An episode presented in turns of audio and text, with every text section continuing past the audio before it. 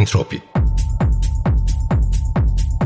Sonsuz enerji, sonsuz devinim ve düzensizliğin değişen ritmi. Hazırlayan ve sunan Mika Mekmezade.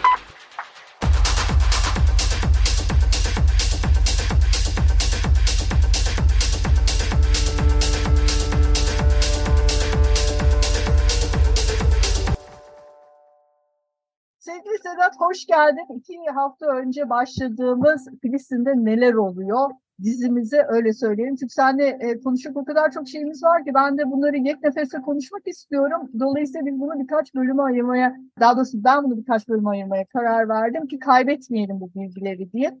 Sen bölgeyi çok iyi tanıyan, orada uzun zamanlar geçirmiş, oradaki aktörleri yakından tanıyan bir insansın. E, ve biz bugüne böyle bir vakumda gelmedik. Yani bugün böyle hop diye spontan bir şekilde karşımıza çıkmadık listinde yaşananlar. Bunlar aslında dalga dalga, dönem dönem sürekli kendine tekrar eder. Ama bu kendine tekrar etme durumu hiçbir zaman için burada yaşanan acıyı azaltmayan ya da onu değersiz kılmayan bir durum aslında. Gene korkunç bir kıyma karşı karşıyayız Filistin'de yaşanan. Biz bir önceki bölümde Netanyahu'dan bahsetme, yani Netanyahu dönemine geçiş yaptık. Ben istiyorum ki bu bölümde artık Netanyahu'nun gelişini, sen hatta şey dedin, Entebe'deki yaşanan olayda kardeşin öcünü almaya çalışıyor. Bütün derdi aslında Netanyahu'nun ve bunun için bütün devlet, devleti, askeri ve halkı seferber ediyor.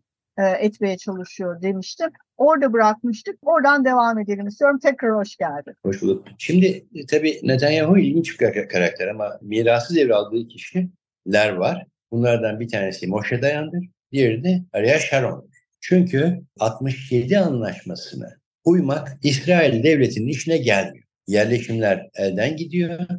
Yerleşimler elden gittiğinde ganimet devleti olma statüsünü kaybediyor. Savaş olmadığı sürece de asıl İsrail'in enteresan yüzü ortaya çıkıyor. Çünkü İsrail kuruluş itibariyle apartheid bir rejimdir. Faşist bir rejimdir İsrail. Yani devletin, yani Ben-Gurion devleti oluşturmaya başladığında bu kararla gidiyorlar. Yahudi devletidir. Yani Knesset'in açılışı, bütün devletin yapısı aslında Yahudi şer'i bir devlet olarak bakar. Yahudileri de üçe ayırır. Daha fazla talancı olan kısım Avrupa'dan, son dönemde Rusya'dan gelen Yahudiler, Eşkinazlar. Baktığımızda işte eski ruling class dedikleri bir halk vardır. Kudüslü ve Sefaradik Yahudiler. Bir de üçüncü insan yerine, üçüncü sınıf insan yerine koydukları Koptik, yani Etiyopya ve Sudan'dan gelen e, zenci Yahudiler. Şimdi Moshe Dayan'dan itibaren zaten apartheid rejimine geçiyor. Yani şimdi biz habire şey diyoruz işte, İsrail Filistinlilere kötü davranıyor. İsrail, Etiyopyalı, zenci Yahudilere de çok kötü davranıyor. Birbirlerine de kötü davranıyorlar. Çünkü enteresan bir şekilde rejim ırkçılığa doğru yönelmek üzere oluşturuldu.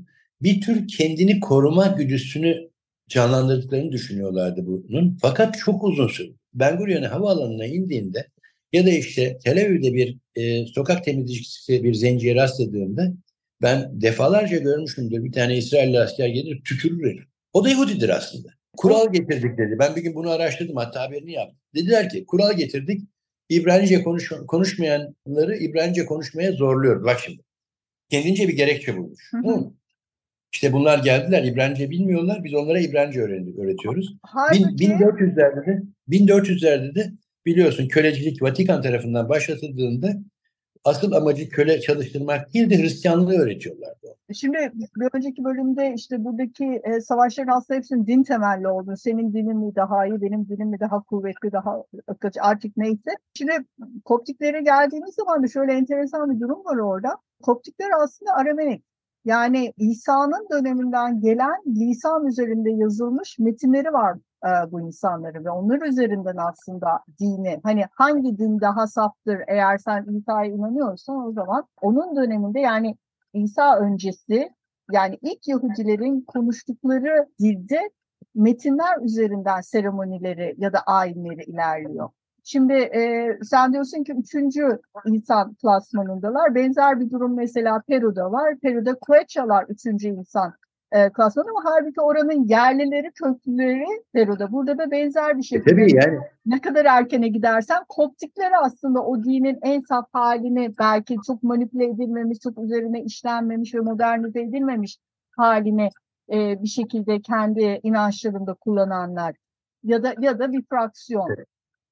Yani yani Afrikalı Afrikalı Yahudiler bildiğimiz Musa ile Kızıldeniz'i geçen adamlar aslında. Tabii ve sonrasında yani, da he. hatta Aksum İmparatorluğu, hatırlarsın, Etiyopya'ya gidersek eğer e, ilişkiler o dönemde o kadar farklı ve o kadar yakın ki mesela Aksum İmparatorluğu'na da daha sonra Hazreti Muhammed gidiyor, kızını teslim ediyor. Kardeşim, ben burada savaşa gidiyorum.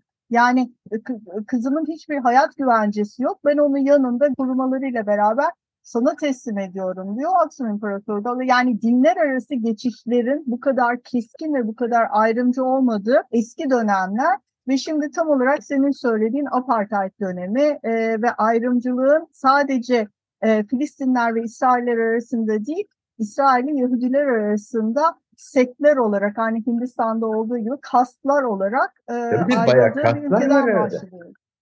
Yani gidersen mesela Tel Aviv veya işte devlet dairelerine falan çalışırken görüyorsun onları ve nasıl kötü davranıldığını görürsün zaten. Yani bayağı açıkta davranılıyor. Çünkü Avrupa'dan gelen hegemonya İsrail'e de aynı şekilde geldi. Faşizmin doğuş yeri Avrupa'dır. Doğum yeri Avrupa. Yani ben faşizmi, bilirsin benim tavrım, ben hiçbir şeyi kötü veyahut da iyi olarak bakmam. Yani ama sonucunda Roma'da doğmuş bir Ee, yönetim sistemi Avrupa'dan dünyaya dağıldı. Ve Orta Doğu'da yerleştiği yerlerden bir tanesi son dönemde İsrail oldu. Yani İsrail aslında Güney Afrika Cumhuriyeti'nden, eski ırkçı Güney Afrika Cumhuriyeti'nden çok fazla farklı değildir. O yüzden de mesela Filistinlilere kötü davranıyor. Yok, İsrail kendi vatandaşı olan zencilere de kötü davranıyor. İsrail kendi vatandaşı olan Hazar Türklerine de çok fena davranıyor. Hatta eşkinazların olduğu settlement'larda arada bazen çatışmalar çıkar. Yani sefaradik tüccarlarla gelirler o bölgelere, bunlarla aralarında çatışma çıkar. Yani İsrail'in savaş protokolleri herkesin birbiriyle savaştığı bir iklim yaratmak üzere. Ve bunu çok iyi kullanıyorlar. Nedeni de şu, dar bir alanda kurulmuş bir devletimsi bir şey, devletimtrak bir yapı. Ve bu daralan eğer toprak kazanamazsa hükmü bitiyor. Çünkü nüfusu e, vertical olarak yükselmek zorunda. Yani e, yani altmış yedi sınırlarına uyulduğunda diken, Tel Aviv'in gökdelenlerle dolması gerekiyor. Kudüs'ün iadesi durumunda İsrail küçücük bir şey kalıyor. O settlement'lar şehirlere doluştuğunda bizim en kalabalık yerler neresi? İşte Gazze'nin benzeri bir ülke haline gelir İsrail. Değil mi? Ağaç olmayan yerler haline gelir. Ne yapıyor? Yeni bir yöntem bulmuşlar. Bunu Anglo-Saksonlar da bunları öğretmiş. Demişler ki sürekli savaşırsan toprak kaybın olmaz, toprak kazanırsın. Bunun için ne yapman gerekiyor? İşte yılda üç yüz milyon dolar savaşa para yatırırsan biz sana bunun bir kısmını veririz. Sen savaşmaya devam et. Savaşacak gerekçe bu kendine. Savaş, ama sakın altmış yedi sınırlarına dönme. Ne haline geldi biliyor musun? Anlaşmaya uymak İsrail'le çok pahalıya geliyor. O yüzden dikkat et mesela, mesela F K A yıllardır sessizdi. altmış yedi sınırlarına geri dönülmesi anlaşmasına sadık kalacağını deklare ediyordu ve Filistin, diploma, İsrail'i diplomatik açıdan buna zorluyordu. Birdenbire seksen dokuzdan itibaren bir güç çıktı. Yani out of nowhere Hamas ve İslami Cihat'ın birikincisi olan bir güç birdenbire Gazze'ye yerleşti. Hamasistan derler hatta orada Gazze'ye. Hamasistan diye geçer adı. İnanılmaz kalabalık bir coğrafya, akıl almaz derecede e, ezilmiş bir halk, sesi çıkmıyor halkın zaten. Yani biz Gazze'deki Filistin halkının aslında savaşmak isteyip istemediğini bilmiyoruz. Çünkü sesini duyamıyorsun adam. İnanılmaz derecede uyuşturucu kullanıyor milisler arasında. Çok yüksek uyuşturucu kullanımı var Gazze'de. Ve bu İsrail tarafından, bakın İsrail ilaç sokmuyor Gazze'ye ama uyuşturucuyu sokuyor. Çok tabii, acı bir durumda. Yani tabii bunu, oradaki sınırların yani kontrol edilmiyor olması gibi bir durum yok. Çünkü o sınırlardan kadar yani, geçmek için kaç tane yani, checkpoint'ten geçiyorsun. Ya ne diyorsun yani, ben o bölgeye çok uzun zaman gidip geldim. Kokumuzu alıyorlardı daha uçaktayken, geliyorlar gelmiyor mu diye. Kapıda bekliyordu herifler. Ne evet. yapmaya geldi. Şimdi kalkıp da planörle e, şeye ineceksin. Bu çünkü da danışıklı dövüş. İsrail'in yeni bir topyekun savaşa ihtiyacı vardı. Bu savaşı da Rusya ve Ukrayna parametreleri içerisinde Batı'yı arkasına alarak yapma, yapmayı istiyordu. Avrupa bundan kârlı çıkacağını umuyordu. Göçmen alımını durdurmak üzerinden bir protokol genişletmişti son on yıldır Avrupa. Aa dedi, bu da iyi fırsat, ben İsrail'e destek vereyim, bu İslamcıları artık almayalım hikayesine geldi. Hatta sınır dışı edilene geldi. Şimdi bütün zavallı Filistinlilerin çektiği yine aslında ta işte o e, Kuzey Almanya'daki neydi adamın adı, e, bir tane papa çıkar ya, Kudüs'ün tepeleri altındandır diye, kubbeleri altındandır diye, bu münafıklardan gidip İsa'yı kurtaralım diye Haçlı Seferi düzenler ya. Evet. Yani aslında gele gele yirmi birinci yüzyılda geldiğimiz yer, Avrupa yeni Haçlı Seferi işine geldiği için kabul etti. Yeni bir Haçlı Seferi düşün. Çok güzel bana, bir bana... noktaya geldi. Dur, lafını kesiyorum. Şöyle, e, şimdi aslında söylediğin, anlattığın şeylerle bir başka coğrafyada e, gene Batı'nın yürüttüğü bir başka Haçlı Seferi'nin sonuçlarında e, bugün gelinen noktayla Filistin'deki durum aslında e, paralel gidiyor ve diğer taraftan da Filistin'e çok ciddi anlamda, Filistinlere çok ciddi anlamda destek var. Ben kimden bahsediyorum? Kuzey Amerika'daki indijen topluluklardan bahsediyorum. Kuzey Amerika yerli kabilelerinden bahsediyorum. Bunların E, oluşturdukları konsorsiyumlar var, e, işte üniversitelerin, fakültelerinin içerisinde yer alan kendi e, oluşumları var ve e, sürekli bildiriler yayınlıyorlar çünkü sürekli a- aynı şekilde gelişiyor, yani çok benzer şekilde gelişiyor ki biz bunu Diklankaya'da Perşembe günleri sıklıkla dile getiriyoruz. O, o da kaç sene oldu. Papa'nın bir fetvası var, yani bir e, şeysi var, ultimatomu var, Papa Bulls diye geçiyor. Bunu kollarının altına alıyorlar. Kaşifler biliyorsun Kuzey Amerika'ya gidiyorlar ve e, orada taşraş üstünde bırakmıyorlar. Önlerine geleni, ya bunlar kafirler, bunların ruhları yok, nasıl olsa e, hani hayvandan farksızlar, biz onları kolaylıkla öldürebiliriz, günaha girmeyiz diye. Ve e, yaptıkları şey aslında tam olarak bir e, toprak gaspı. Yani land grab. E, şimdi İsrail'in Filistin'de yaptığı Aynen. ve şu anda Netanyahu'nun yapmaya devam ettiği, senin bir, ön- bir önceki bölümde ve bu bölümde de sıklıkla dile getirdiğin İsrail'in toprağa ihtiyacı var. Çünkü gelişmesi gerekiyor. Bu toprağı da gasp etmek aslında. Bunu şiddet kullanarak gasp etmek. Şiddeti şiddetle, daha fazla şiddetle, orantısız bir şekilde şiddetle karşılaştırmak ve e, o toprağı ele geçmek. Şimdi buradaki benzerliklerden de e, aslında e, Kuzey Amerika'da gene şimdi işte yeni yeni böyle dalga dalga gelen, başlayan ve giderek de kuvvetlenen bir hareket var. O da land back hareketi, yani toprağımı geri ver. Tamam sen geldin, bu toprağı gasp ettin benden. İşte bana bazı sözleşmeler imzalattın, sonra o sözleşmelerdeki maddeleri kafana göre değiştirdim. Ben onları kabul etmediğim zaman bana karşı E, savaştın, beni öldürdün, beni yok ettin, kabilemi decimate ettin. Yani bir, birkaç üyeyi indirgirdin. Sonra da kendi federal hükümetinde yeterli sayıda değilsiniz, artık siz kabile değilsiniz dedin. Kendi kendine karar verdin. Benim hakkımda toprağımı ele geçirdin ve şimdi ben bütün o gasp ettiğin toprakları senden geri istiyorum. Ve benzer bir şekilde çok enteresan e, benim izlediğim, yani bu özellikle son İsrail'in saldırıları esnasında Filistin'de o e, hani sen sesleri yok, seslerini duyamıyoruz diyorsun ya, e, yani sosyal medya sağ olsun ne kadar kızsak da artık, artık biz Gaza'daki gençlerin seslerini duyabiliyoruz. Benim de takip ettiğim, içeriden yayın yapan, internet kırıntılarını buldukları zaman her, hemen çektikleri videoları sisteme yükleyen, kendilerini gazeteci diye şey yapan, tanıtan ama biraz böyle hani sivil gazetecilik inisiyatifleri gibi duran ama en azından anında bize bir önceki gece ne oldu? İşte hastane bombalandığı zaman gidip oradaki doktorlarla konuşan, onların şeylerini, ifadelerini de sosyal medyaya yansıtan gençler var. Ve bunlar, bu kitle yavaş yavaş artık bu bir toprak gaspıdır ve biz topraklarımızı geri istiyoruz demeye başladılar. Hadi bakalım. Zaten F K Ö e, intifadadan sonra dile getirdiği şey buydu. Topraklarımızı istiyoruz. altmış yedi sınırlarına gel. Bakın anlaşmaya geri dönelim. Anlaşmıştık biz seninle, oraya geri dönüyoruz. Oraya geri dönmek için bekliyoruz diye. Şimdi İsrail ne yapıyordu? Savaşacak bahane arıyordu. Peki bu bahaneyi kim veriyordu onlara? İslami Cihat ve Hamas veriyordu. İslami Cihat ve Hamas İsrail'e her saldırdığında bir tane daha e, ya Golan'da ya yukarıda ya da işte kuzeyinde Filistin'in bir tane daha satılmış açıldı.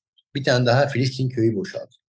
Bunu hesaba katmıyor. Şimdi retoriklerle savaşılmış olsaydı, retoriklerle savaşılmış olsaydı zaten Haçlılar hala Orta Doğu'yu ele geçirmiş oluyor.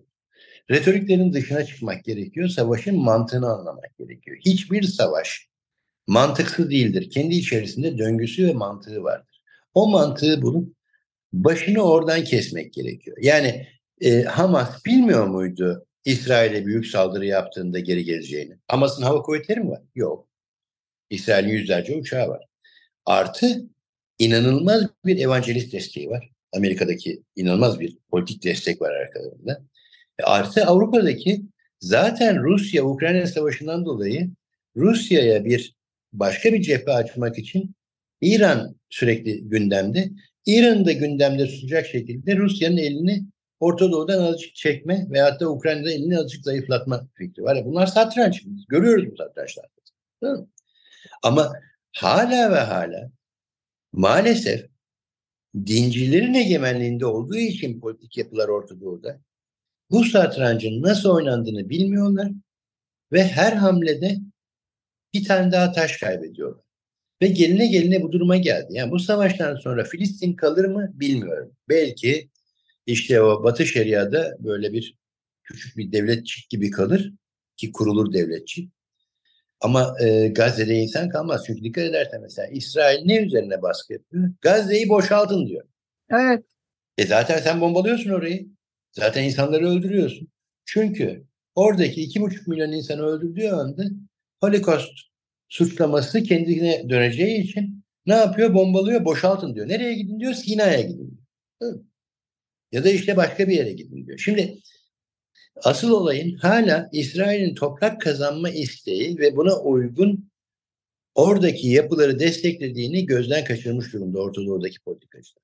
Hı hı. Onu gözden kaçırıyorlar. Zannediyor ki Katar emiri işte Hamas'ı desteklediğinde Hamas bir şey yapacak. Hamas bir şey yapamayacak. Hamas İsrail'e karşı bir şey yapamaz. Tabii.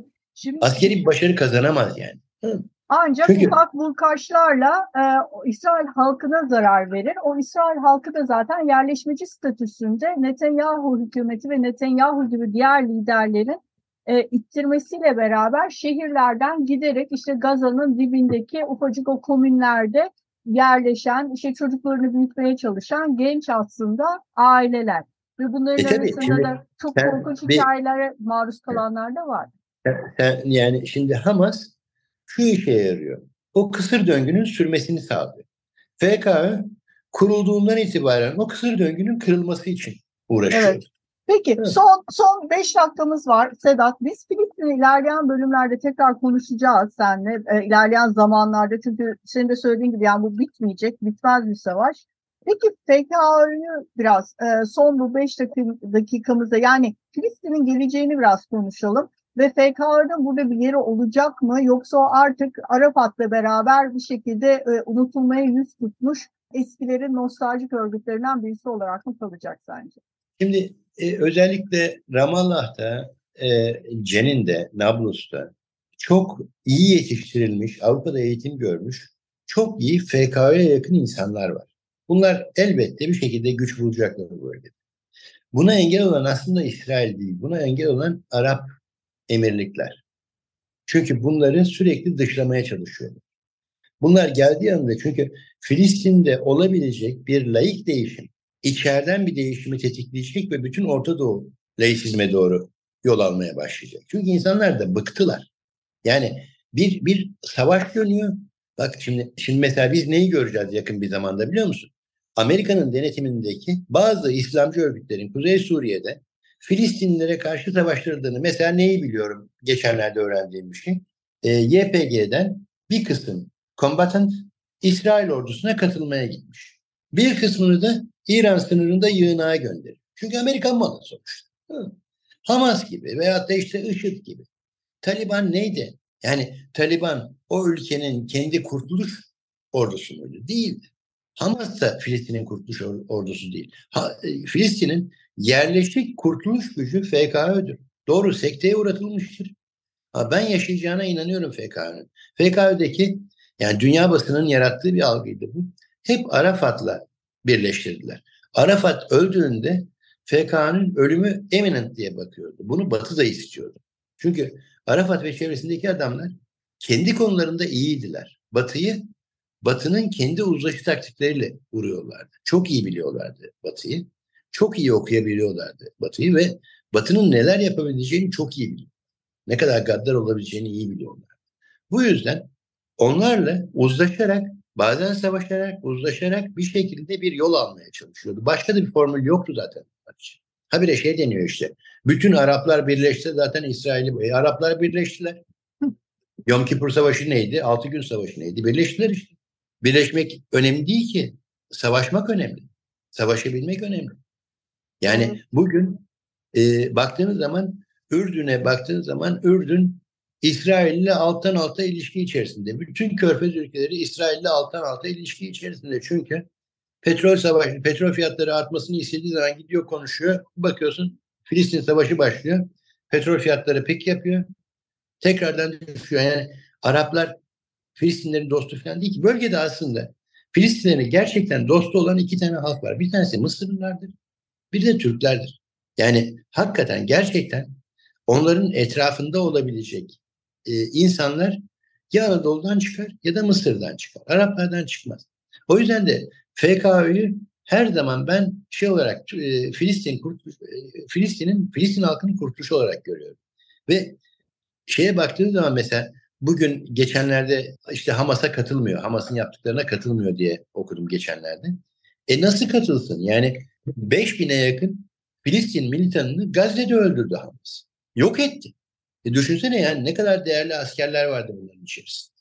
Binlercesini yok etti. Nasıl güvenecek tekrar? Ha bir de şey diyorlar işte e, F K Ö'ye işte Hamas'la birleşip bir şey yapsın. Neyle birleşecek? Hamas'la birleşmek demek elinde kökünde Amerika'yla e, oturup masaya kendi halkını vurmak demek. Çünkü Hamas'ın, İslami Cihat'ın bağlantılarını gerçekten iyi bakmak gerekiyor, iyi araştırmak.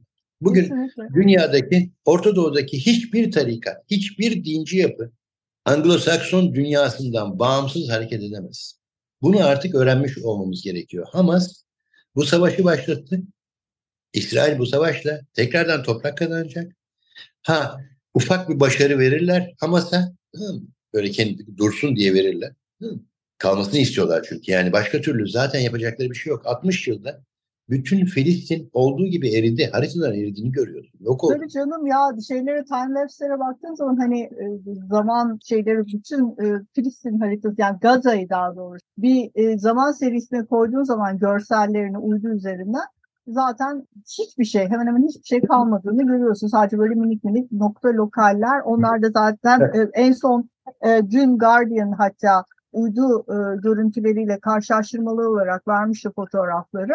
Şu anda Gaza e, bildiğimiz haliyle birçok bölgesi dümdüz olmuş şekilde bombardıman. Yok yok tabii yani zaten adam söylüyor ben yeniden inşa edeceğim diyor. Çok büyük ihtimalle Şarm Şeyh gibi Şarm Şeyh gittiği için ellerine orayı turizme açacaklardır beş yıla kadar.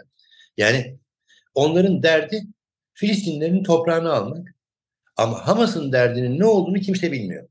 Hı hı. Filistinlerin de derdi, gerçek Filistinlerin derdi bu toprağı onlara vermemek. Fakat nasıl oluyor da birdenbire mesela kimin aklına gelirdi öyle bir şey? Bu saldırı yapıldı işte İsrail'e girildi. Aa iyi hakikaten İsrail de çok zayıfmış kardeşim falan dedirtmek için. Değil ki. Bu bir oyun. Bunun karşılığında ne oldu? Bak haritaya bak. İki ay sonra İsrail'in nasıl genişlediğini göreceksin. Evet. Nereye doğru? Mesela Suriye çok akıllıca davranıyor. Habire Halep'i Şam'ı bombalıyor ya, havaalanlarını bombalıyor İsrail. Şam'dan hiçbir açıklama gelmiyor buna karşı. Çünkü biliyor ki savaşa girdiği anda Golan'daki statüyü değiştirecek İsrail. Şimdi altmış yedi anlaşmasını yırtıp attı İsrail. Ben artık anlaşmıyorum dedi. Savaşa giriyorum dedi.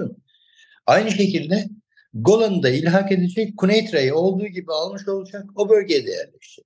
O yüzden de Şam akıllı davranıyor. Diyor ki bombalıyor orayı. Bir şey olmamış gibi ıslık çalıyor şu anda Suriye. Çünkü ona karşılık verdiği anda şu anda Batı zaten İsrail'in arkasına geçmiş durumda. Ha işte diyecekler ki Suriye'de savaşa girdi. Zaten Suriye Rusya'nın eliydi. E, Golan'ı da bunlara verelim diye başlarlar. Ta Kuneitra'ya kadar gelirler. yirmi beş otuz kilometredir Şam'da. Bu riski almak istemiyor. Yani Suriye savaşmak mı istemiyor İsrail'le? Hayır, tabii ki savaşmak istiyor. Ama o gün bugün değil. Evet. Yani evet. Yapacak bir şey yok, çok fazla. Evet. Seda, çok uzun uzattın değil mi? Yok, hayır, hayır, gayet güzel oldu. Çok teşekkür ederim katıldığın için. İki bölümdür beraberiz. Ee, bu bölgelerde senin e, uzmanlık alanı olan coğrafyalarda e, hareketlik oldukça biz Entropi'den sana bağlanmaya devam edeceğiz. Çok teşekkürler tekrardan. Ben teşekkür ederim. Görüşmek üzere. Görüşmek üzere.